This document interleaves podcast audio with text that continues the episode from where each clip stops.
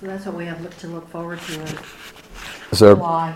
that's the yeah that that's a good segue into a conversation I want to have this morning on um, this concept of God's mediated grace and why we need to be an international family of affection, why that is so important to the Lord.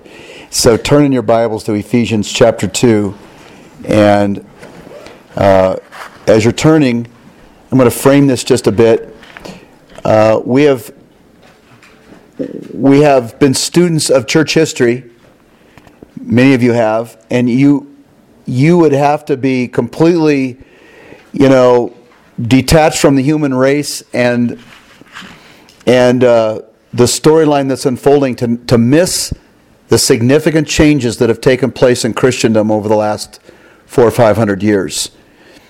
Five hundred years ago, a guy named Luther, as well as others, Zwingli, they began discovering that the Roman Catholic Church had been steered into a very bad direction, which is works righteousness. And that, that uh, traditions of men and a distortion of papal, uh, you know, papal lineage distorted the gospel and ripped the gospel right out of the church. So these reformers uncovered the gospel of grace and that we're saved by grace through faith. And this message of grace through faith radically transformed the church. But it was an introductory experience of grace. It was like, okay, we don't have to earn our way to heaven. We're right before God through Jesus. His mercy and His grace, the finished work of the cross, is why we get access to God. So the early church um, was transformed just by that message. But it was a beginning message of grace. Now we're heading into what many, many consider the second great Reformation, where God is clearly changing the understanding and expression of Christianity in our generation. And what started the first great Reformation is going to jumpstart the second great Reformation, which is another level of the revelation of God's goodness, God's grace. And rather than just confining grace to how we're saved and going to heaven, we're going to get a whole new window into the greatness, the bigness, the goodness of God. That grace is something far bigger than we ever thought or imagined. That the whole Christian life is supernatural. And everything that we're to walk in will be animated by this thing called the grace of God. The grace of God is probably one of the most important themes of Scripture for us to understand. It's, it's throughout both the Old and New Testament. And um, the other day I got a call from a 98 year old friend who lives in Lomp- Lompoc, California. I posted the story on Facebook. And this lady allowed me to live in her basement with this other guy when I was 18 years old. I was a summer ministry intern in Glendale working with the urban kids. And Lois was the first one to introduce me to the grace of God called the baptism of the Holy Spirit. And that summer at 18 in Southern California on a golf course, doing wind sprints, working out for college football, I had a three hour baptism in the Holy Spirit and fire. Simply because that lady, who I thought was old at the time, told me about that possibility in Scripture, that that was in the smorgasbord or the recipe of the menu of heaven. She on the phone says, Tim, I finally figured out what grace is. Somebody told me. And I'm like, 98 years old, you've been walking in the baptism, and the, the revelation of grace is just now hitting her at 98 years old. She said, I learned grace is God's riches at Christ's expense.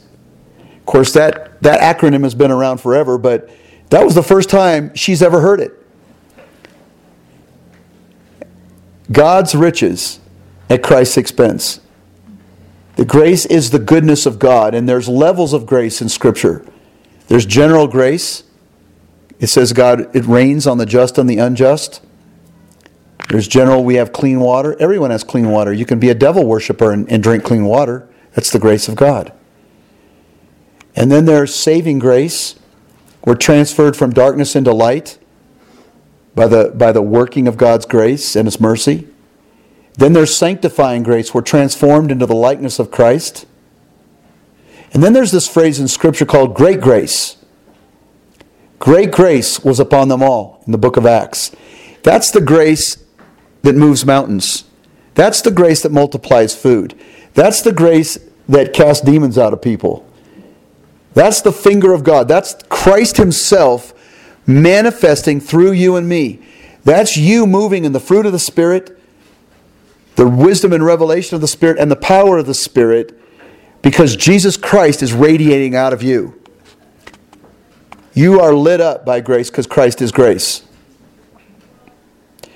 Now, the, the second great Reformation, we are watching an, an explosion of revelation on this topic of grace. More books have come out in the last 10 years on this topic of grace, in the last 10 years, than have come out for the last you know, 300 years before that. There's a deluge of teaching on the topic of grace because God's trying to get the attention of the church. Now, the religious spirits are trying to block this revelation because they don't want you to have it.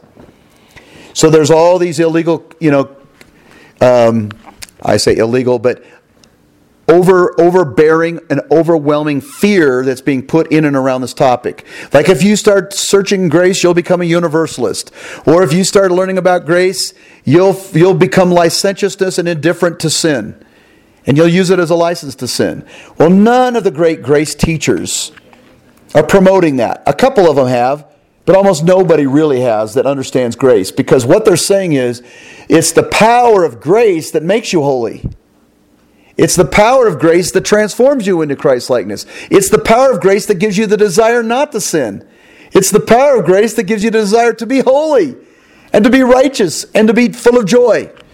And so that word grace, which is charis in the Bible, in the Greek it's charis. The same word for grace, charis, is also the word for gift which is also the word for joy, and it's also the word for thanksgiving, depending on the context. So, grace is the doorway to your joy. And you have to understand grace as a free gift. It's not earned or deserved, it's not mixed based on your performance. A religious spirit says you'll get grace if you perform for it. If you show up, if you pay up, if you do the things, if you keep the rules, you get grace. And all of that is a, a, a demonic conspiracy to get you into works righteousness religion. We are saved by grace through faith. We are made whole by grace through faith. We have great grace, which is a gift from God by faith. So let's read this verse Ephesians 2 8 9. For it is by grace you've been made whole, saved, sozoed, through faith, and this is not from yourselves. It is the gift of God, not by works, so that no one can boast. For we are God's workmanship, created in Christ Jesus to do good works, which God prepared in advance for us to do. All right, now the second great theme of this Reformation is going to be the kingdomizing of the population of the church so that they understand that they've been destined for great works. There is going to be an eradication of what I call a gloom and doom eschatology that says we're going to get raptured off the planet and just buy your time, hang on for dear life, and um, the cavalry's coming. But basically, it's all about getting off the planet and into the sweet by and by where you can pluck harps and float on clouds. Now, that, that eschatology is wrong. What God says in the scripture is that there's going to be a new heaven and a new earth, and they're going to collide. The, the, the Jerusalem, the new Jerusalem, is going to come to the earth. You are going to be given a body, a new body, just like Christ was given a new body. You can beep in and beep out. You can be touched. You can eat food, but you'll be you'll be um, able to interact with with the material realm and you'll be able to interact with the spiritual realm. Your body will get an upgrade, but you'll look familiar to us. So everything that you do in this life, right now, you're in eternity. So every diaper you change, every bathroom you clean, every um, pet you heal up, every child you raise, every you know deck you build or basement you put together, everything you do is relevant into the into the uh, into the next age. You're in the age to come right now. You're in the end times right now. And life doesn't start, eternity doesn't start when Christ returns. We are in the epic story of kingdomizing the planet right now. So you've been destined to do works. But those works you cannot do apart from grace. So you have to have a command of this revelation of grace in order to do your destiny. Now, how do you know your vocation, your calling, your destiny? How do you know that?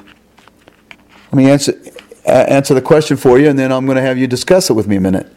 Your destiny or your calling will be exposed by the needs you feel need to be solved, by the problems that need to be solved.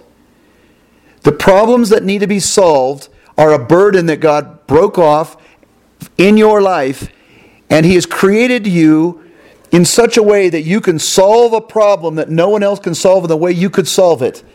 You are created before the beginning of time as God's workmanship, His art. And before the beginning of time, you've been pre wired to do a certain thing on the planet that no one else can do. You're supposed to solve a problem that no one else can solve. So you'll know your destiny and your calling when you discover the burden or the needs that you are supposed to meet, the problems you're supposed to solve. In other words, what makes you agitated? What makes you concerned? What makes you frustrated? What gets you upset? Those are probably indicators of how you've been wired by God and what, what you're called here to do. How's that for a strange definition?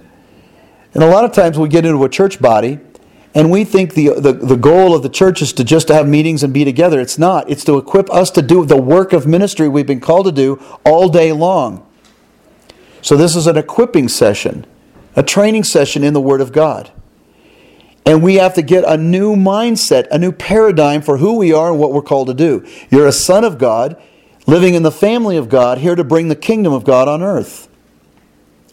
You won't do that without one, a fresh revelation of grace, and two, a fresh revelation of the, of the kingdom advancing purpose you've been given.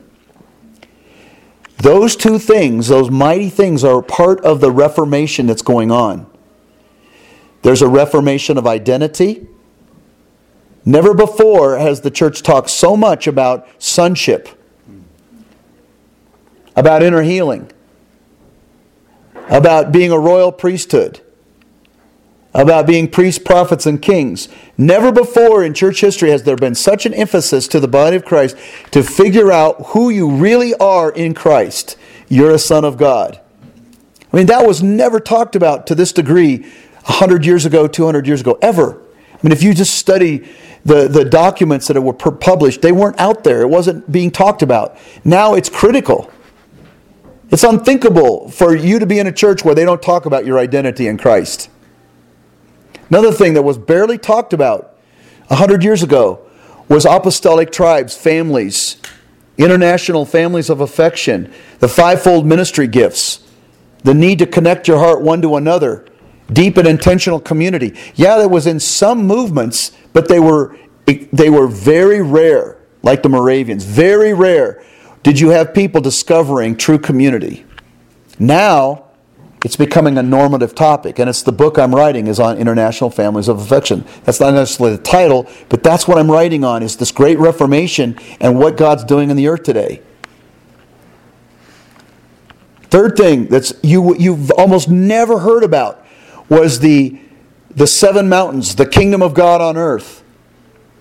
Because everyone thought up until 100 years ago that the kingdom would come when Christ returned. And we're just biding our time. And then breakthrough theologians like George Ladd, and now one of my favorites is N.T. Wright. You know, he, who talks about a new heaven and a new earth. And it's a, it's a hopeful eschatology, it's a relevant eschatology. It's not a gloom and doom one. It's one that, that has tremendous hope. And I'm going to tell you something right now. If a person that doesn't think um, that history can be made never goes out to make history. They just crawl in a hole and wait. They crawl in it, they, they stockpile food and guns, and they wait around until everything goes to hell in a handbasket. That fear based approach to life, that ostrich approach to life, that's like, let's go hide because we're nervous and afraid. That gloom and doom, God's judging the planet. He is not judging the planet. God already judged the planet in, in Jesus. Now he's using sons of God to bring the kingdom of God on earth. And believe me, the church will not be some wimpy little ugly bride at the end of history. The church will be a glorious, beautiful, powerful bride without spot or wrinkle.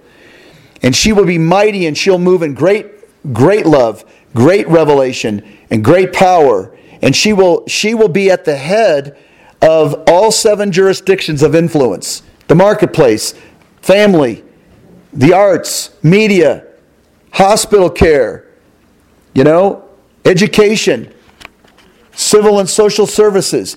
The church will be at the head, bringing creative prophetic solutions to problems that no one else can solve. We will kingdomize and are kingdomizing the planet. We will be the source of great inventions. We will be the source of solving transportation problems. And God is going to visit people in dreams and visions and give them new businesses and ideas and ways to solve problems.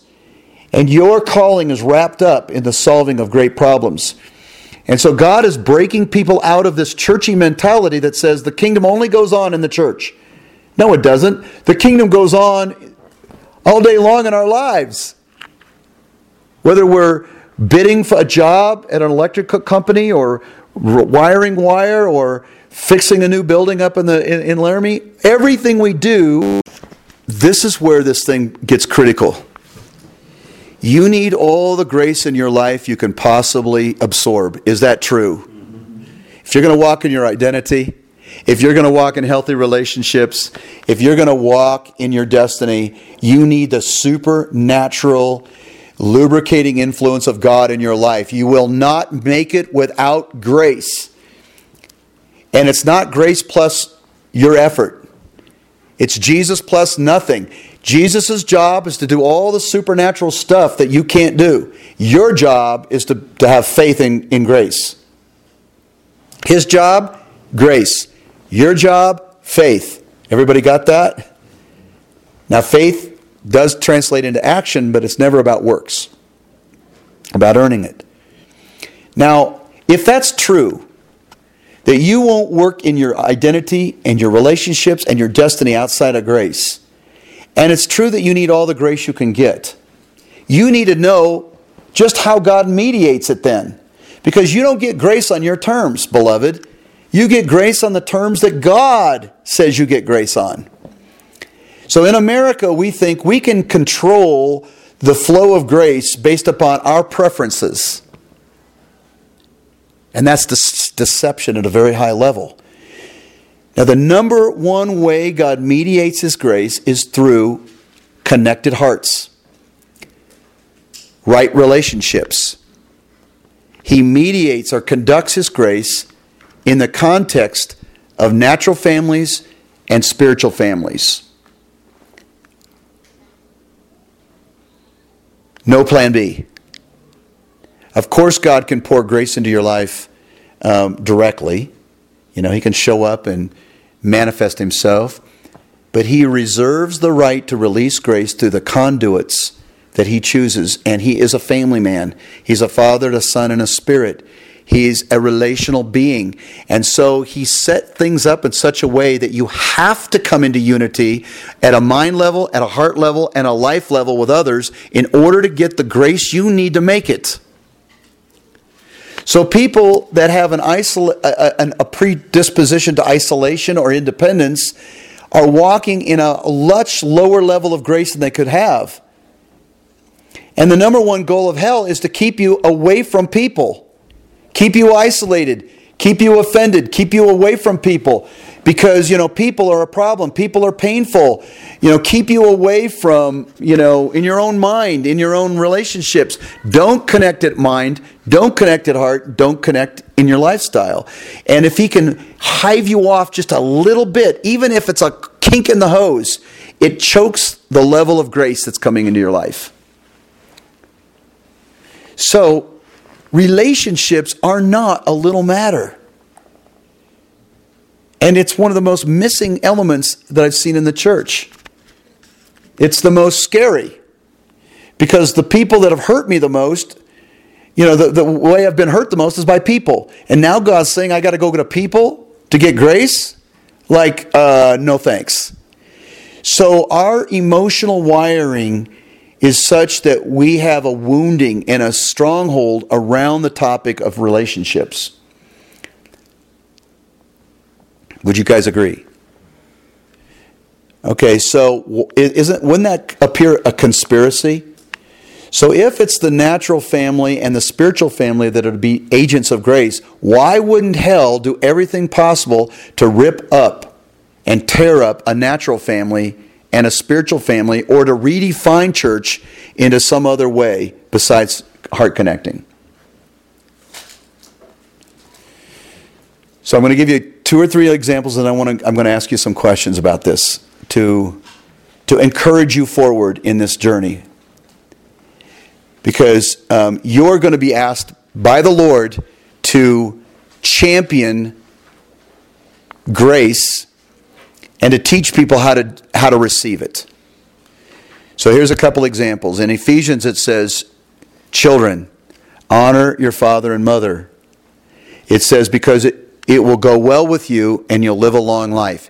It's the only commandment with a promise. In other words, God mediates his grace to the children through the parents. And if parent if if if uh, in a culture of honor you honor and submit to the Christ in your parents, God will supernaturally download grace into your life simply by the way you align with your parents. And by the way, even though there's a governmental shift at marriage, there's still a relevance to honoring fathers and mothers even after marriage. Disrespect and dishonor will shut down the flow of grace. So your challenge is to honor and submit to dishonorable people when their parents aren't perfect, because no parent is perfect. Is that is that are we aware of that? All right, so how many of you see the correspondence between the way you treat your parents and how well your life's going? Your attitude toward your parents, your submission to your parents, your desire to please your parents, those things are critical if you want to have a safe and successful life. It's an invisible conduit of grace into your life, how you relate to your parents. Man, I wish somebody would have taught me this. Even it says in Colossians 3:20, "Children, obey your parents in everything, for this pleases the Lord." But also says, "Fathers, don't embitter your children, or they will become discouraged." So it goes both ways, for sure. But then it says, "Slaves, obey your earthly masters in everything." Now I'm talking about a Colossians chapter 3 verse 22. In other words, you can be at a secular work site and have a bad attitude towards your management or your owners.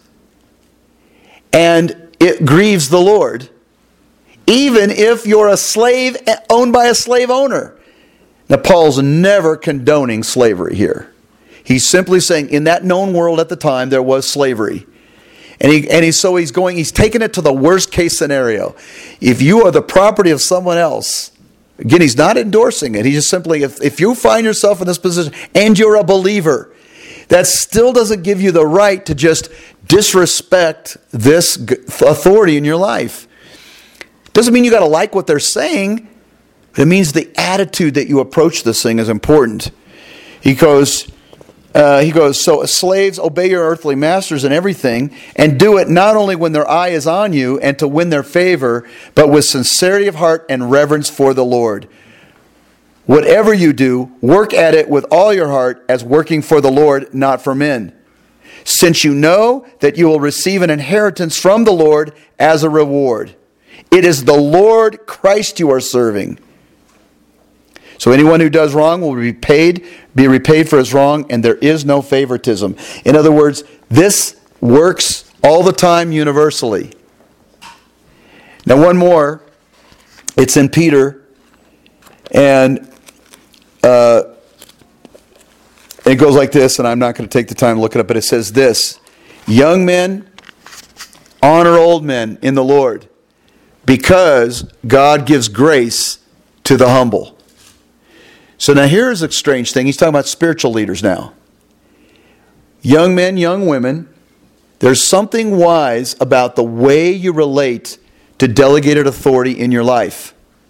When you submit and honor them, they become a conduit now of the grace of God to you. And things will improve in your life because of it. Now, as we know, if we understand the definition of true leadership in Scripture, it's always to reveal Jesus. It's always to serve on behalf of Christ. It's never about the leader, it's always about the people. A true leader is a servant, and they lead by they lead from underneath. They don't lord it over people. They, they live to release the maximum amount of grace for the people that they're entrusted to care for. And, um, you know, really, the Lord has done a tremendous work in our leadership team. And He has adjusted our inner disposition so that none of us are animated by wanting to be great or wanting to be rich and famous. Our whole goal is to release a maximum amount of grace into the lives of the people that God's put in our care. Now, we can't spend time with everybody all day long, but uh, we pray night and day. We fight for a culture of grace and honor. We fight to upgrade people in their finances and their lives. And I honestly can tell you that almost without exception, anybody that gets in proximity of this family and submits and yields to one another, it's the grace of in one another and to the leadership team, things go well for them. Economics start happening favor hits them, health hits them. That doesn't mean things don't ever go, you know, uh, never go wrong, but just in general, there is a flow upward. There's a, a redemption and lift that takes place in people's lives when they come in close, close proximity to an apostolic tribe. Not just our tribe, but any healthy tribe, and we're no exception. Again, that doesn't mean there aren't problems. That doesn't mean people don't struggle. That doesn't mean people don't get sick. But all in all, redemption and lift takes place in the culture and atmosphere of a kingdom people. Grace starts coming in ever increasing levels. So, what, what I'm trying to appeal for here is for you to be a student of the topic of grace and how the kingdom of God is coming on earth because both of them involve right relationships. How many of you know what I'm getting at here? So the early church was of one mind, unity is the key, of one heart, and of one lifestyle. This mystical union was the conduit or the portal for the unleashing of God's blessing and favor and presence in their life. Now, I'm not saying this to, for any self serving reason because the more people that we have, the more inconveniencing and more costly it is for me and Mono and others. This is not like we're trying to, you know, stump for some, you know, numerical uptick or anything like that. That's why we haven't really gone after nickels and noses, so to speak. We're after sons of God in family. And so it takes a while for people's paradigm shifts to, to take place because um, most people don't know the rules of the kingdom. Now, one more point I want to make. A lot of times in the old model that's very hierarchical, everybody thinks that they, they have to relate directly to the point leader in order to get that grace. And so they diminish the role and the value of other people in the family because, you know, they're just the peons, but, um, you know, the leader's the guy. How many of you have kind of gotten that impression in the past?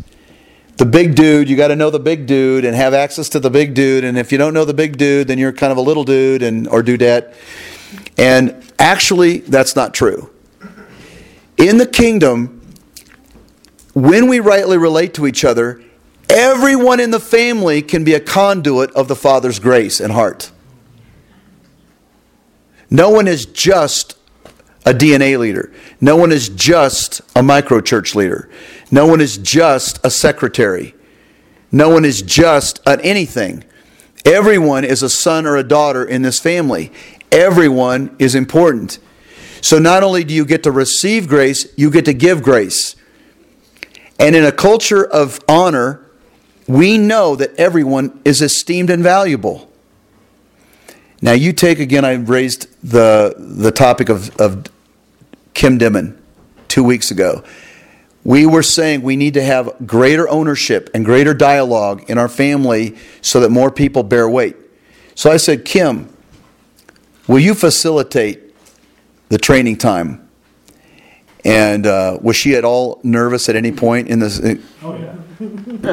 Right, I, right up to that day. I think she described it as basket case.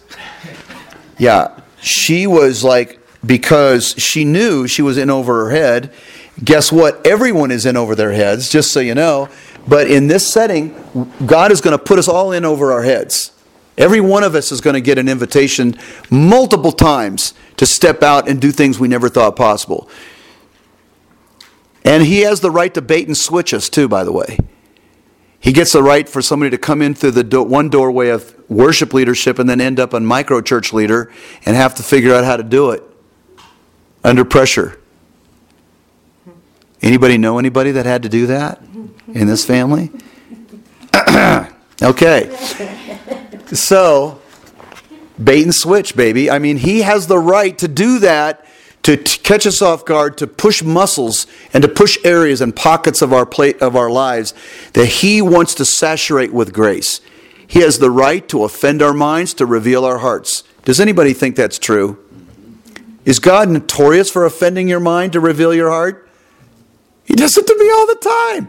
And that's why you that's why family life whereas there's a promise of grace, it usually comes through the package of some suffering, some hurt, some confusion, some mistakes. Then no one's perfect in a good family. No one. No one's the perfect leader. No one's the perfect anything. And so you get put in this imperfect family, but yet those imperfect people are the mediators of the grace that you need. So you have to fight through their personality quirks. You have to fight through what they do and how they do it. And you have to hold on to them under pressure till that juice starts flowing. And the exercise of that is painful, it's confusing, it's distorting. But in the old traditional model where all you had to do was show up and go home and show up and go home, or not show up until Christmas or Easter, then go home again, you know what I mean? In this setting, no, we're asking people show up. Show up on Tuesday nights, show up on Sunday mornings, show up in DNA groups, and then do and then show up with each other throughout the week even more. Show up, hook up, connect up, and release grace. So show up, open up, connect up, and release grace. Let's let's go over that. Show up. How many of you think showing up is a big deal? Mm-hmm. Like showing up is big because you influence with your absence. If you have been part of a family and God set you into that family, if the if the hand doesn't show up, how many of you think it's an inconvenience? Mm-hmm. So do not underestimate yourself. You can influence with your absence. So we show up. Then what do we do? Open up. Open up. What are we opening? Our hearts. Our hearts. Can you show up and not open up? How many of you have ever shown up and not opened up? how, how many of you have wandered around the crowd putting on a nice little cute, you know, mask of I'm here but I don't want to be here? of course. I, I mean, I, I'm embarrassed to say this. This has happened to me on occasion. No. It has. It has. And I get, I bet I get soundly disciplined by the Lord when that happens because He goes, Look, man, you're supposed to be a coach in this deal, and you don't have the privilege of showing up and closing up. So I got to show up and open up. And I get to be transparent. I don't get to be, you know, the faker mystique leader that hides behind his title. I have to be a human being in this family. I get to be a human being in this family. So I show up and I open up. What else do we do? Connect up. So you can be opened up but not connected up, right? Is it is the people in this room a sovereign choice of God for your life, or do you just think that it's just a crowd that like you can do without the other the other three people, but your friend you got, you know, but you can do without everybody else? Do you think there's a mystical reason why the other people are in this room and that the players are who they are? Like, do you think it's an, an accident, or do you think the sovereignty of God is playing with you? What do you think? Is it a big accident? Are you just dumb enough? You just stumbled in here and it's a big mistake? Or is God involved? Sovereign accident. oh, bad theology, but funny. no, it's sovereign, which means you should show up, open up, and connect up with every single person you get a chance to do that, even the ones that you would not normally be interested in because there's a good chance that inside of them is a deposit of grace that you need to get from them and that you have to give to them. So, what I'm watching all the time is I'm trying to figure out is there any divine exchange occurring when we're together? I'm trying to read the culture. I'm not trying to sneak up on you and you know like get in your business, but I, what I'm interested in as a life coach as a leader is have you learned the art of showing up opening up, connecting up, and then transmitting the life of Christ, the grace of God, which is a mystical thing. It comes in the form of the fruit of the Spirit, the wisdom of the Spirit, and the power of the Spirit. Does if if you show up, open up, connect up, but nothing's coming out of you, what's wrong? Is that possible to do that and not have anything come out of you? I don't think it's possible unless you've completely, you know, like shut Jesus off and there's no life in Christ. But like Graham Cooke says, whether whether you're in a good mood or not, if you show up, open up, connect up, something of God is going to flow out of you to someone else, even if you're in a bad mood, because it's more about Jesus than it is you. So here's what I'm going to ask. I'm going to ask Sue I would like you to tell your story about the discovery of mediated grace and what, how it affected your life.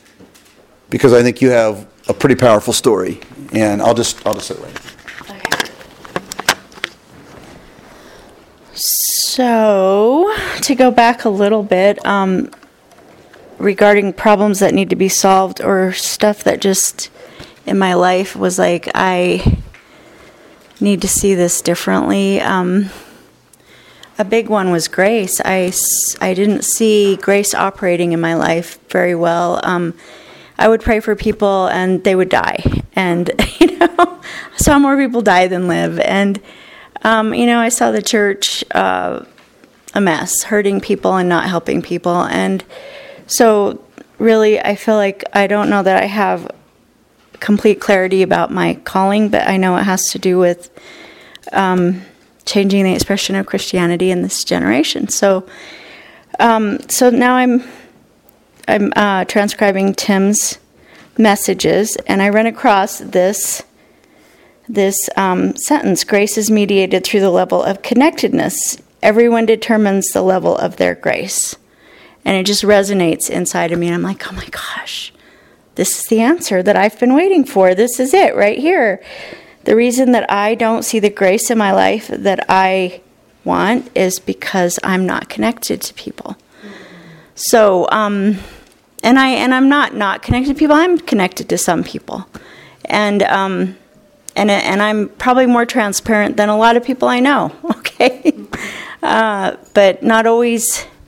I guess I would have to say that um, because rejection has always been a big deal in my life, it's a painful thing for me to venture out and be transparent and open up and then, you know, run the risk of getting rejected. So I'm working through that, all that stuff as well.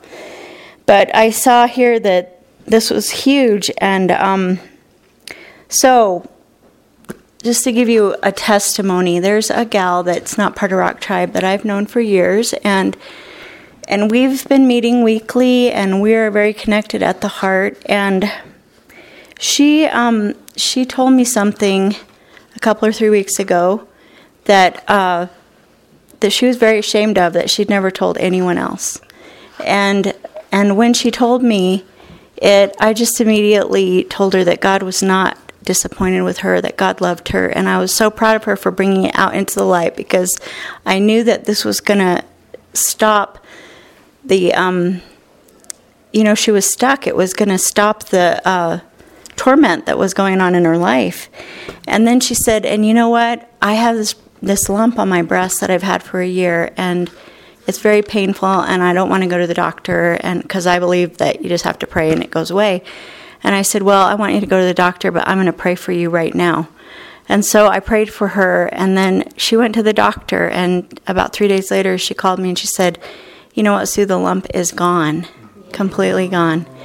And and to me that was God showing me this is this is how grace is mediated because you guys were connected at the heart. She brought something out into the light. She was transparent, and then and then the grace was able to flow. You know, and I guess on a, in a small way that's a great example, but but what's also happening is because I'm understanding that this that I determine the level of grace that flows in my life. I'm like looking at all of my relationships I'm going, oh my gosh, there's people that I have my heart closed to. I need to stop that. I need to. So I'm reaching out to people and saying, and I'm making an appeal. I want to spend time with you. I want my heart to be open. I want us to be connected because I understand that this is huge and this this affects the whole of Rock Tribe. If we're gonna do this, we have to learn to do it so that we can show other people how to do it. We have to be an example. And so, um, is that what you were Now, looking I for? you- That was brilliant, and I want you to answer one more question for you personally. Your, your dynamic journey with leader types. Mm-hmm. And particularly male leader types. And your, the, the the wall, the hurt, the dynamics around male leader types, and then your journey with me. And be transparent. The struggles, the good, the bad, the ugly, and how, why that was important for you, and what's happened as a result. Because I think people have a real problem with leaders. Like, would everybody agree with that? Particularly male leaders. So, Well, okay, so I have to say that when I first got saved, when I was 16, um, you know, I've always been drawn to um, to men of God. You know, just because I'm drawn to them because that's my heart loves Jesus, and I'm drawn because I want to be discipled, and so. I think probably in an unhealthy way, I was drawn to men of God because they had a relationship I wanted, and I kind of illegally wanted their relationship with God. And God showed me that I had to have my own. But through that process, I learned. I mean, I got hurt a zillion times because um, I I would put these people in a place that they shouldn't be in my life, and then they would fall off their pedestal always, and I would like be upset. and then I would, I know, and then I would, uh, and then I would, you know, and then I would have a little, I don't know, you just keep going forward, but, um, any inner vows um, inner vows about, out of pain about male leadership. about leaders, leaders. I don't know, Tim. God might reveal one to me right now, but um, but I mean, I will say that I still have um, I have unresolved stuff still with male leaders. I and I can't go much further than that. I just know that it's there, um, and that I'm working through it. But working with Tim has and and I guess I mean I've been I've been put in situations where I've been put in leadership by people and had like zero support and been torn down and been in meetings where I was the only woman and there were seven men and they were all berating me. And I mean I've had like these unbelievable experiences with male leadership that um, that were really honestly devastating to me. And so when I came into this thing with Tim, I even remember talking to somebody saying, you know, I really liked Tim and I don't want my attitude towards male leadership to affect him. So I think I need some inner healing or something, but uh, I don't know that that really happened uh, right then, but it's happened over time. And I think the, um, the big difference with Tim is that he's been transparent. Um, he's always been affirming to me. Um, I, I can't look at you or I'll start crying. So, um, uh, oh, I looked at him. Dang. Um, you know, he's really he's loved me, and he's seen the Christ in me, and he's called me up to a bigger place, and he's seen my value, and he's always pointed me to Jesus, and you know, I've. Uh, I haven't always been, I mean, we've had our tiffs, you know, I haven't always been wonderful to work with, and yet he's still loved me anyway, and he's worked with me through those things. So, um, and as a result, you know, I've been really blessed. I've been blessed because I honor him greatly, and I've been blessed because of that. So, did that answer your question? Yeah, totally. I just, the reason I wanted to say this was not because I wanted to be the hero of the story, because to me, she's the hero of the story. And do you know how hard it is to work through a lifetime of disappointment and pain and setback and have these deep hurts, and then to fight in the opposite spirit towards somebody's heart who represents the source of your pain? And so yeah, Sue, affirm me, but I really want you to know that it's doable. It's doable to come out of a place of deep disappointment and hurt. And I am definitely not the perfect leader. Mono's not the perfect leader. We can do things that are insensitive or miss things or you know have expectations that aren't getting met. I mean, it can happen all the time, especially with mono.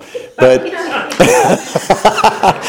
no, completely opposite. But the fact is, what I've seen Sue do is she fights back toward us, toward me, every single time, and takes the risk of rejection, really. And it's never happened, and it never will happen, um, but by the grace of God. But I say this for those listening to this and for you in this room that I, I guarantee you most of us have church wounds, leader wounds, people wounds that are operating at a low grade influence in your life they're, they're, that produces a shutdown or a blockage. Some kind of fear that is shaping your very personality and ripping you off from the full grace that God wants. Does anybody want to share more, you know, now and just add to the story of like, where are you in your journey toward the, the connecting of your heart with this family? And what are your present fears? What are your present struggles? What do you think's blo- what do you think is blocking the way for this to happen? I want to just add with a little bit of Sue mm-hmm. is watching the process, watching the two of them, and it wasn't just how you walked walked it through, but it was the speed in which you did it. I've never seen Sue re- uh, anybody recover so quickly after diagnosing herself, and the speed in which she did it, and she dealt with it with Tim. It wasn't after she went and talked to 10 people about it and then, you know, came, but I want to honor you and how you process, how quickly you do it, and honoring you and how you do it. That, uh, it, it just it blows my mind. Like when Tim would share something, I go, oh, "Sue's my hero." So I, that I think is critical, how you do it and how quickly you do it. It's like it didn't take her six months to stew over it, and I just wanted Yeah, to. yeah. Sometimes, like if, if, if her feelings got hurt or some misunderstanding has taken place or whatever, she will send me a little text or a note or an email or a phone call and go, this this didn't land exactly right or I've got to work on this and it's not like she's walking around as this insecure person that's always needing reassurance but it's stuff that comes up but she does current present tense homework or we can say to each other look we had this we did talk about this but she goes we need to revisit it because it didn't go deep enough and she'll she won't let up until the heart is softened up connected up and grace is flowing again and I tell you what, that right there is, is a key to the success of an MKF. Because most people are walking around with low grade offenses and fears and they're faking it. So a healthy culture is a transparent culture. Now, the other thing is that makes us think we've got to change the way we approach micro churches because we've got to help each other learn how to view the, the true self, not the false self. And most people in the church, they do not know how to differentiate between the true self and the false self. And most of us are relating to each other based on our behavior. So um, that leads me to the next person I want to talk to, which is David. David, what discoveries are you making? I, I know because we had a extended time yesterday. It was awesome. It was one of the more most encouraging times I've had with David. And um, what have you learned about this grace and how how you've been upgraded in how you relate to people? And just comment on this because this is pretty huge. Um, well, we uh, we got to sit down and talk for a while yesterday, which was just as enjoyable. It was a good time in the morning, um, and we were talking a lot about uh, how basically one of the main things that I'm learning is how to relate properly to people without inappropriate expectations on them. You know, and the the big reality that you know that we've talked about for the last several weeks or months, you know, recently is that um, you know, in order to get God, you believe and you receive, not believe, receive, and change your behavior. You know, and so if my expectation is that you know to receive to connect with me you have to believe receive and then change your behavior then i'm adding mixture you know and i don't want to i don't want to put people um, under an expectation of mine in order to receive my affection or in order to for me to open up and connect with them and uh, and so it's it's changed how i've looked at you know my kids uh, my wife, you know, people in my MKF, and uh, people here on Sundays, and, and, even you know in the workplace and stuff. So I'm I'm really working on removing behavior and removing inappropriate expectations from the equation, so that I can so that I can open myself up and connect with somebody despite how they're behaving. You know, there is no behavior modification that that has any bearing on who I choose to open up to. You know, that's there's no ch- it, it's it removes that aspect from the equation so that I choose to open up to each individual, you know, in front of me, no matter who they are. So that was the that was the gist of it for the most part. I don't know. The, the you envision the sign. Yeah, and I've I brought this up. Yeah, and I've said this, you know, a bunch of times, and I keep saying it to myself and to, you know, when we have different meetings. But you know, um, Jess brought up at the very beginning of the year, shortly after January 1st, she brought up, "Oh, I was listening to a podcast, and you know, the this this person, you know, had this idea of, you know, when your kid is misbehaving, just like, Uh, you know, take that attitude or that behavior and just set it aside and, and relate to your child." And I was like, "Oh, that's a good thing." And I I just kind of extrapolated the the picture in my head to say, like, I I literally have to when I'm relating to somebody, I have to picture them and the behavior that's that's catching me off guard, that's frustrating me, that I find like difficult to get around. I literally have to picture the person with like a wooden sign that's got a string on it that hangs around their neck and like that behavior is painted on the sign. You know, like if it's even if it's just something quirky, you know, that's not like they're not sinning, they're not being, you know, they're not doing anything wrong. It's just like this quirky behavior or this something or other that's just kind of rubbing me wrong. I literally have to picture that as a sign on their neck and like I have to pick that up off of them, and I got to take the sign off of their neck and and put it aside or do something with it so that I'm seeing that person and not that person under their behavior you know? And it's and so I, I like intentionally set it aside so that I can say it doesn't whatever their behavior is doesn't matter. I'm relating to them. I'm opening up and connecting to them based on who they really are not who they're behaving as currently.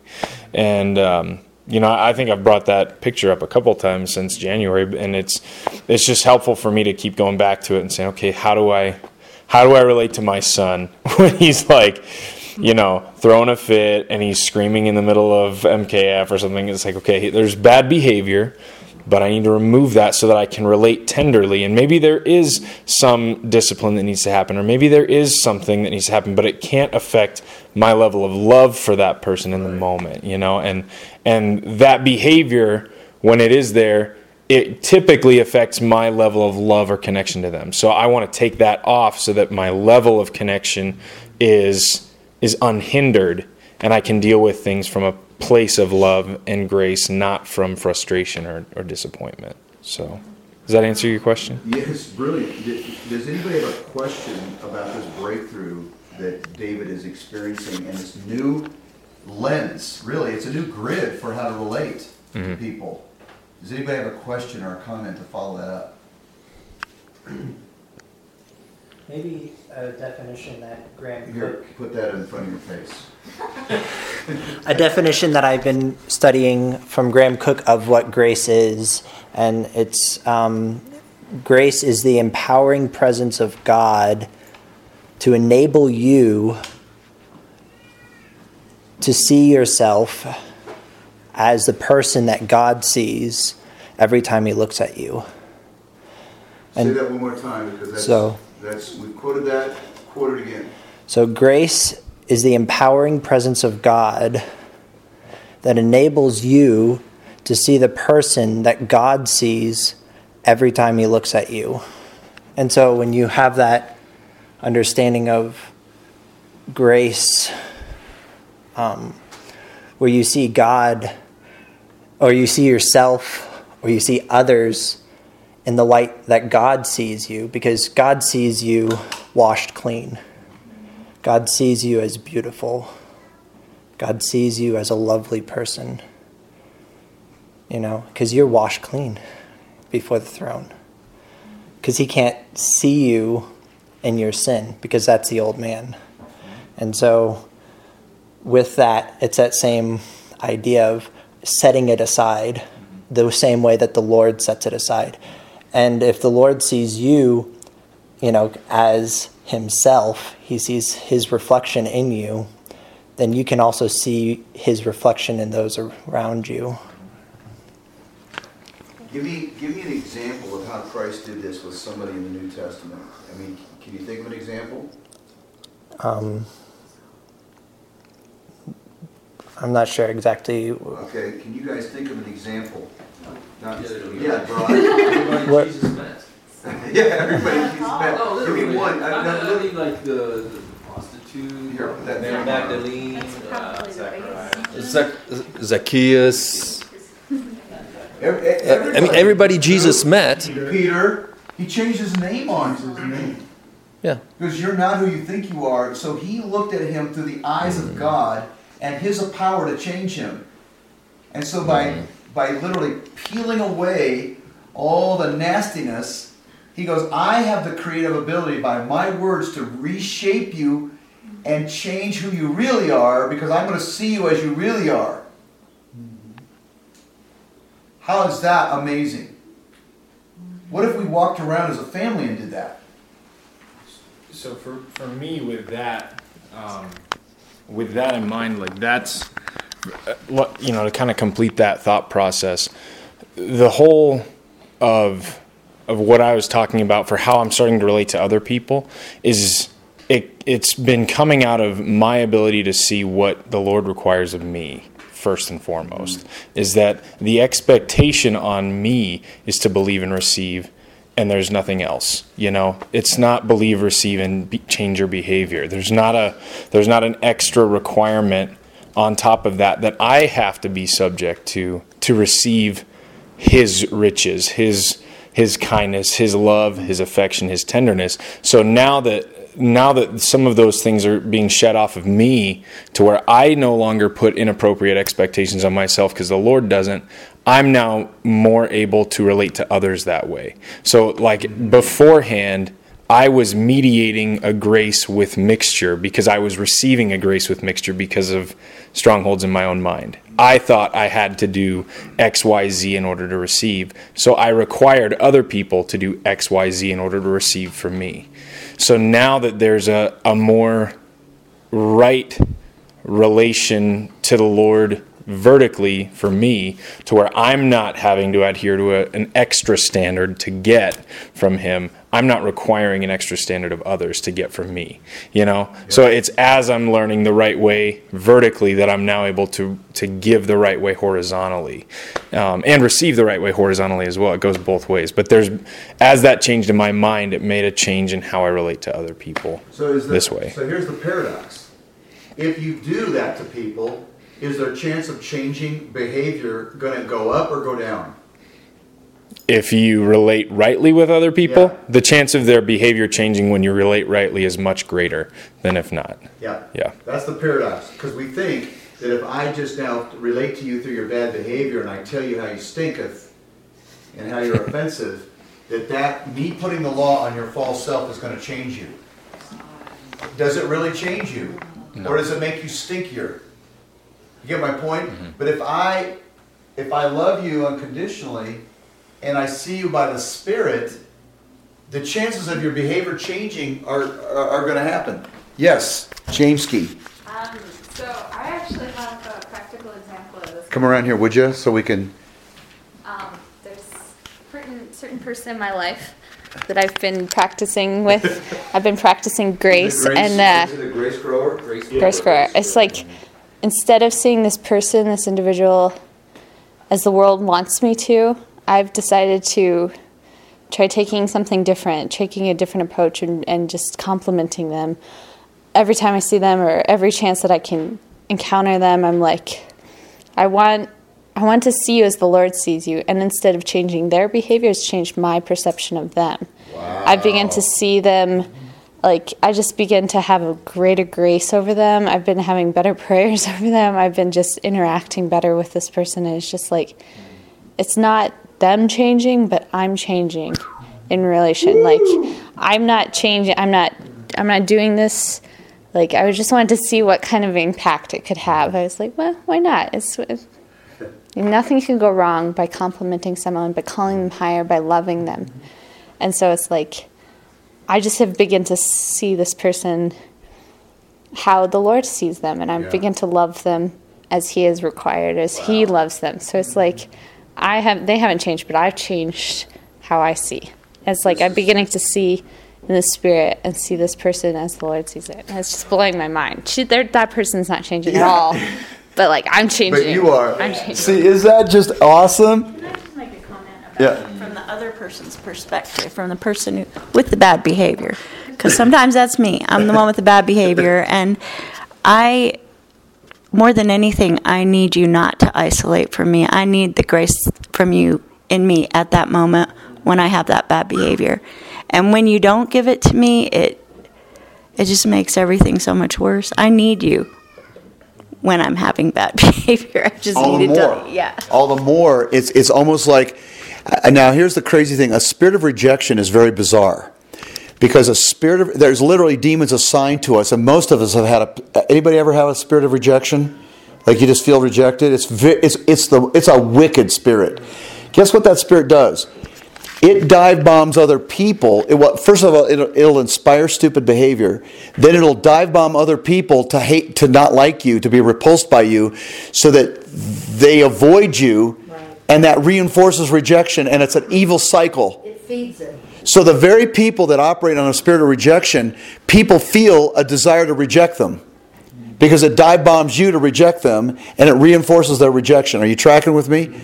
So the the best groups in the world that understand the gospel actually love they go more deliberately toward people with a high dork factor who have a spirit of rejection on them or they're emotionally unintelligent The last people you want to ignore are the people that have a high dork factor. In fact, you want to press into them. That's what Sue's saying. And now she's not saying she has a high dork factor. But guess what? All of us, how many of all of us have had a high dork factor at some point? You, do you know? Yeah, Tim. Tim's volunteering. The, the honest truth is, we all Must be in the rub. name. We rub against each other. We all do. Is exactly right. So no. So I kid around, and say I'm the chief of dorks, and so that gives room for everybody to Shows to your ignorance. It's, it, you know, so now one more thing I want to add before we close. This is so dynamic what we're talking about. This is the gospel and practical terms in family life. Now, there's this phrase in Scripture in, in Philippians. Paul says, I love you with the affection of Christ Jesus. Now, the reason this, this phrase, international family of affection, is so anointed is because one, we're supposed to be connected to people of all races, creeds, and colors, and in the nations. We're called, you know, everyone's got an international side to them, they just don't know it. We need to be around people different than us because there's something about the grace of God in them we need. You will, there's something about African Americans, Mexicans, Hispanics, you name it, we need it. Asians, we need it. We're not, we're not going to become fully like Jesus in a milky white culture. We've got to have an international family. Now, here's the thing about affection. I believe affection is one of the highest manifestations of the grace of God that can emit off a group of people. Because it's not just something you do, it's something you emit.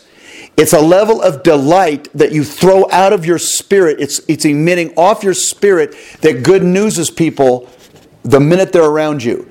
And the reason why this is so important is brain science and research have discovered that the right side of your brain is so sophisticated it can detect in a split second whether you're liked or not. You can pick up if somebody is delighting in you or not. The minute you're around them, you may not know it in your conscious mind, but in your subconscious mind, you can, you can catch the vibe that's on their life for you. And what if we're a mixed family where some people are sending the message, I don't like you, and then the other ones are sending the message, I like you? Is that not schizophrenic? So it needs to be an international family of affection.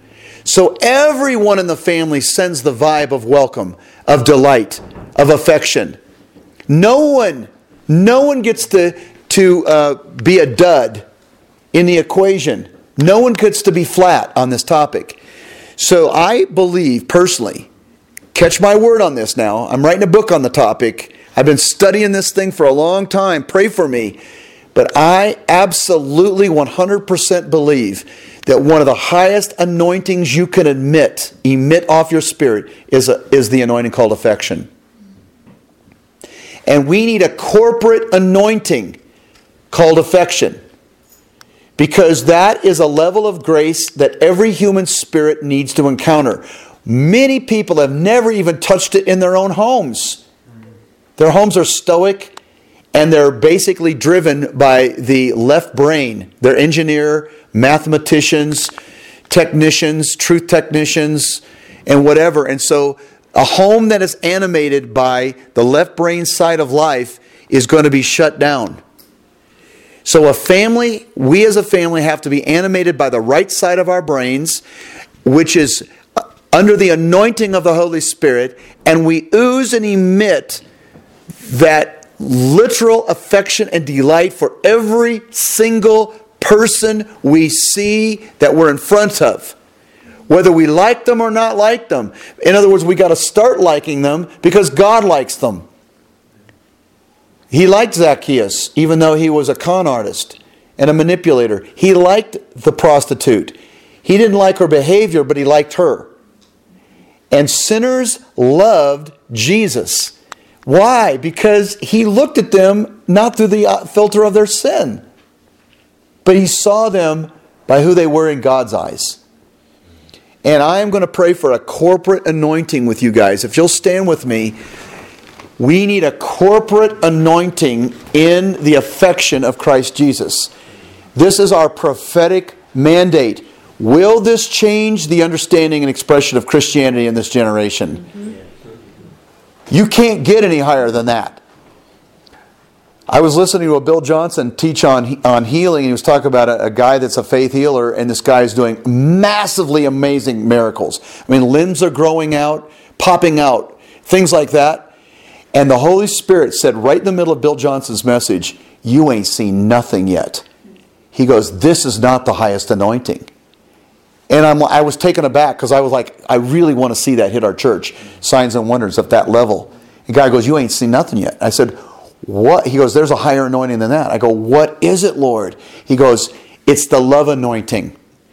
The world can diminish a miracle like a physical healing. The world cannot argue with a corporate expression of affection. That is the one anointing that hell has nothing to say about. Hell cannot undermine it, hell cannot block it. It is the highest force in the earth is unified family tribal love. Tribal affection. And that, my friends, is your calling. But you have individual homework to do, and so do I, of getting an upgrade of how God sees me. Just like David said, I got I had to change the way God related to me before I could relate to other people better. And if you have not had a big dose of affection from heaven to you, then you can't you don't have it to give out. So I am an I insist on hugging. I insist on on delighting and, and hugging and interaction and expressions of, of affection. And the leaders of our work will be people that know how to emit affection. That's the promotion. That's the promotion channel into great leadership, I believe, in this move of God that's coming. And by the way, it's not just about the Rock Tribe, it's about what God's doing in the entire church. The, that prophecy, international family affection, wasn't just about us, but somebody has got to embrace that word and be willing to do the homework, the repentance, the healing to get there. And then we'll have something to say to the nations. So come around here, Amanda and Deborah, and, and get, get in connection. And I'm going to ask, I'm going to pray, and then I'm going to ask Mono to close with an, a prophetic impartation of this angel that we've been assigned to. There's actually three angels that Mono has seen. I've seen them in different forms. And then when we were talking about it one time on this trip to, uh, to uh, Cultivate Revival, three hummingbirds started swirling around our table when we were talking about these three angels that have been assigned to our work. It was a bizarre story. So, Father, in Jesus' mighty name, may we carry a corporate anointing, a grace, a grace. May we learn grace. May we learn how to advance the kingdom through the corridor of corporate affection. Now, I know, Lord, that many of us have never been exposed to this. And I'm talking about a miracle above all miracles. That this trumps the raising of the dead. This trumps the growing of limbs. That a corporate anointing called affection is the highest anointing on the earth. I'm asking today that you heal our hearts, mend us from the damage of being raised in a, in a fallen world and a broken church, heal us from the inside out and the outside in, give us grace and the kingdom within, between us and around us, and release to us, God, these three dynamics of the kingdom called love, joy, and affection. Release this grace, O God, in Jesus' name. And I want to hold this while you pray. So you, or you, uh, you can. Thank you. We want to pray for the whole tribe, and uh, you start right here with our own hearts. That there is uh, there is a level of yieldedness and surrender to your ways, Jesus, and how you how you encounter, how you meet people that we want to embrace. So I, I pray for a whole tribe and everybody in this room that we would receive from you, Jesus, the the uh, you would ruin us with how you how you affection us, how you deal with us, how you relate to us. And the problem is not with people rubbing us wrong and uh, or being this or that. It's it's us. And I ask you, Lord, that you start doing uh, a work of cleansing, repentance, healing. Uh, that that we don't put people in a certain category that we will not initiate or resource them with love, affection, and joy, or anything that you have placed in our lives just because they are like this or like that. Uh, like David was saying, uh, eh, they rub me a little wrong here. It's like, eh, it's quirky. Lord, do that now. Start to put your finger on the buttons that are locking us up mm-hmm. from actually being transformed. Thank you for your kindness. Thank you for your kindness that leads us to repentance. It is your goodness that leads us to repentance. It, when we realize how good you really are relating to us, wow, that leads us to repentance. Lord, I, I pray for a, um, a Holy Spirit season for each one of us, where this aspect of grace is uh, is being revealed, the uh, the revelation of how you actually see us, how you relate to us, how how good you are to us. Or it may be transforming. Oh, we we pray for the whole Rock tribe to be. Um, a source. Father, that means we initiate, we, we start emitting and valuing, and uh, that this is a priority that we like, love, affection people wherever they are. Thank you for it is a supernatural miracle because we don't have it in our flesh to do that. Transform, I pray, transform us into your image, Jesus. Mm-hmm. More and more of you. Lord, I ask that any um, any hard conversation you want to have with us, that you would have.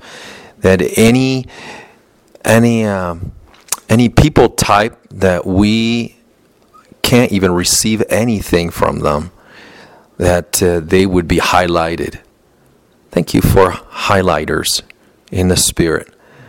And uh, we want to we want to say right now, confess, Lord, even if we don't know how to start, we are willing for you to start. We're willing for you to do that in us. And I pray this in Jesus' mighty name. Amen.